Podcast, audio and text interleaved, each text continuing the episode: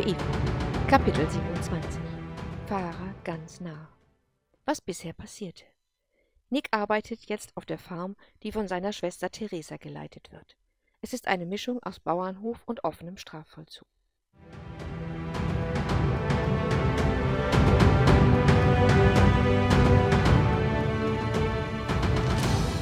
Episode 78 Die traumhaften weißen Strände, das blaue Meer und das wunderbare Klima auf Bali ließen sie ihr eigenes Leben völlig vergessen. Es war, als wären sie jemand anderes, Eva und John. Ja, so müsste man immer leben, dachte Eva. Die Reichen lebten so, und sie war doch eigentlich auch reich, und doch konnte sie nicht so leben. Hier bleiben, schoss es ihr durch den Kopf. Nein, sie hatte ein Zuhause, sie hatte Kinder und Freunde in ihrer Welt, Sie hatte Menschen, die sich auf sie verließen, und bei allen Verpflichtungen, die sie eingegangen war und die sie nicht einfach so beenden konnte, war ihr Herz dort gebunden. Sie liebte ihr Leben, so wie es war. Sie würde es nicht wirklich eintauschen wollen, nur vielleicht könnte sie ab und zu mal hierher reisen. Sie würde dies auch gerne den Kindern zeigen. Zurück in Schottland und nur zwei Tage vor der Abreise fanden sie einen traurigen Butler David. Der Butler saß in der Küche, als Eva sich noch eine heiße Schokolade holen wollte. Entschuldigen Sie, Gebieterin, ich habe das Klingeln nicht gehört. Ich habe nicht geläutet. Ich wollte es mir selber holen. Was haben Sie? Nichts. Nichts, es ist nichts. Ich richte das Dinner gleich her, Gebieterin. Sprechen Sie mit mir. Sie sind traurig, dass Sie zurück müssen, oder? Es ist doch wirklich schön hier, und die vielen Jahre, die Sie hier waren, werden Sie vermissen. Das ist es nicht. Entschuldigen Sie mich, Gebieterin. Dann ging er. Eva fand sein Verhalten etwas brüsk, das machte er sonst nicht, und so vermutete sie, dass er etwas verheimlichte. Sie nahm sich vor, seine Gedanken zu beobachten. Wieso war er traurig? Das Essen verlief ruhig. Erst als sie schon beim Kaffee waren, bemerkte sie etwas. David sprach mit einer Küchenhilfe aus dem Dorf. Die Frau war nicht mehr ganz jung, aber hübsch. Sie war genauso traurig wie er, und da war Eva klar, was passiert war. David hatte all die Jahre nicht als Mönch gelebt, er hatte eine Beziehung, eine Frau, die meiste Zeit lebten sie hier in Ruhe, da nur selten Besuch kam, und an den wenigen Tagen trennten sie sich. Das war einfach. Nun sollte er mit zurück zur Venus. Da er nicht alterte, fiel es langsam auf, dass etwas anders war, und das musste verhindert werden.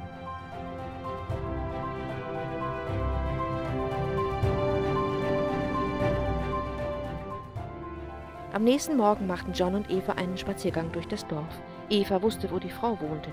Seelenlesung war ja eine so tolle Technik. Sie klopften an die kleine blaue Haustür und schon wenige Momente später öffnete die Frau. Erstaunt und nur eine Sekunde später mit Traurigkeit im Gesicht ließ sie die beiden herein. Sie wissen, wer wir sind? Ja, sagte sie tonlos und bot mit einer Geste zwei Stühle am Tisch an. Sie erklärten ihr, dass sie wussten, in welchem Verhältnis sie zu David stand. John sagte, dass es David eigentlich nicht erlaubt sei, aber in Anbetracht der vielen Jahre, die er hier war, durchaus verständlich. Sie fragten sie, ob sie wüsste, woher sie kamen, und die Frau nickte. David hatte ihr im Laufe der Jahre alles erzählt. Vermutlich war sie anfänglich skeptisch gewesen, aber jetzt glaubte sie ihm und sie liebte ihn so sehr, dass sie mit ihm ans Ende der Welt gegangen wäre. Hoffentlich geht sie auch darüber hinaus, dachte Eva.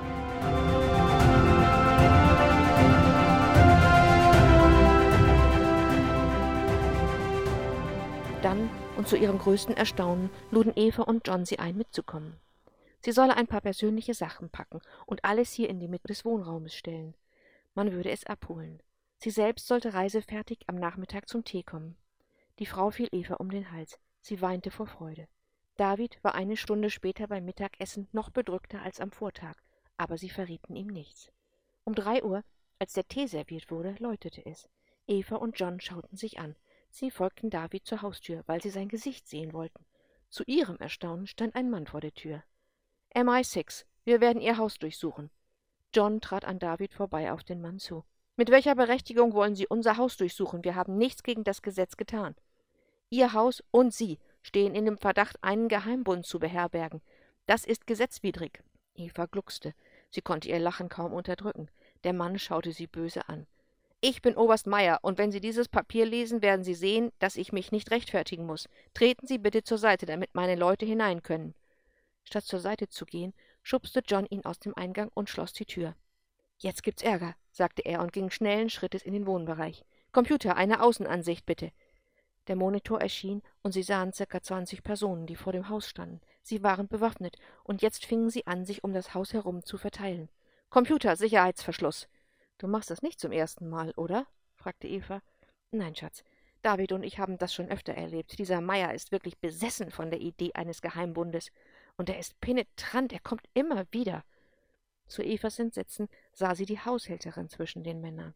Sie versuchte sich einen Weg zum Haus zu bahnen, aber man hielt sie davon ab. Sie fuchtelte mit den Armen und schien zu diskutieren, aber man ließ sie nicht durch. Dann stand sie mit gesenktem Kopf am Rande des Geschehens. Eva wurde traurig. John, schau mal, wir müssen da was unternehmen. Nun hatte auch David sie gesehen. Dirka! Wir holen sie rein.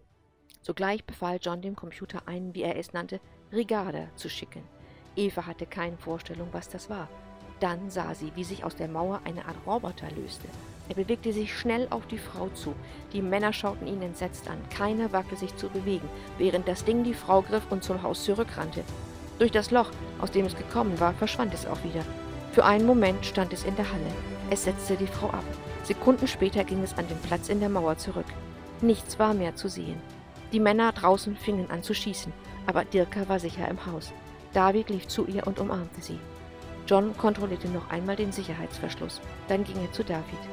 Dirka reist mit uns, David. Sie hätten doch aber auch mit uns darüber sprechen können. So unmenschlich sind wir doch nicht. Sie kennen uns lange genug, um zu wissen, dass wir Ihre Freunde sind. Entschuldigen Sie, Gebieter, aber ich dachte, es sei gegen das Gesetz. Ich wollte Sie nicht damit belasten. Ach, ich weiß auch nicht. David schluchzte. Hätten Sie Ihre Frau wirklich hier gelassen? fragte Eva. Nein, ich, ich hatte gehofft, ich könne zurückkehren irgendwann. Irgendwann? Wie lange glauben Sie, würde sie noch leben? Sie wissen, dass das Leben hier auf der Erde zeitlich begrenzt ist. David sagte nichts. Er hielt Dirka ganz fest im Arm und Eva insistierte nicht weiter. Dann kniete David vor Eva nieder und bedankte sich.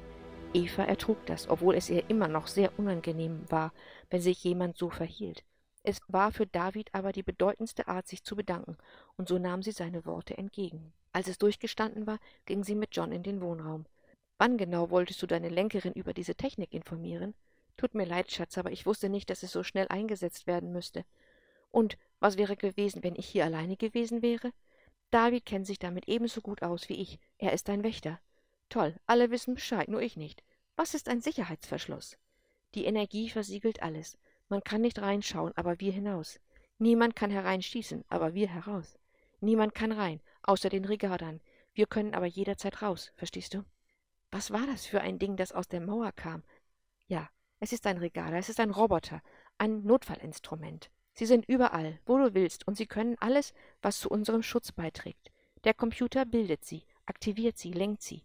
Da, wo er aus der Mauer kam, ist jetzt wieder Mauer. Kann ich dir jetzt nur nicht zeigen. Die Luft da draußen ist, wie man auf der Erde sagt, bleihaltig. Eva lächelte. So ist es eine ganz normale Mauer und der Computer kann ihn bilden? Ja, Tolle Technik, was? Hat mal ein Mann erfunden. Eva knuffte ihn. Dann nahm er sie in den Arm und küsste sie lange. Die Abreise verlief ruhig. Die Männer hatten sich zurückgezogen, als sie merkten, dass sie nichts ausrichten konnten. John öffnete ein letztes Computerprogramm, das die Männer auch in Zukunft davon abhalten würde, in das Haus einzudringen. Der Computer gaukelte dem Betrachter eine Ruine vor. Man konnte sogar da durchspazieren. Es war nichts mehr da, außer ein paar alten Mauern mit Gras dazwischen. Die Menschen im Dorf kannten das schon. Sie waren angewiesen, den Garten weiterhin zu pflegen und die Ruine, wenn möglich, nicht zu betreten. Da sie alle ihr Gehalt für fünf Jahre im Voraus erhalten hatten, sagte keiner etwas. Die Männer vom MI6 konnten nichts aus ihnen herausbringen. Die Leute waren mehr als loyal zu ihrem Arbeitgeber. Als sie unterwegs waren, sah Eva David und Dirka auf der Brücke stehen. Er hatte den Arm um sie gelegt. Sie fühlt sich wie ich damals, dachte Eva. Sie wird es schaffen. Sie hat jemanden, den sie liebt. Dann ging sie zu John und umarmte ihn auch. Der letzte Blick auf die Erde brachte ihr Wehmut, aber auch Freude. In wenigen Stunden schon war sie wieder bei ihren Kindern, und das war unersetzlich.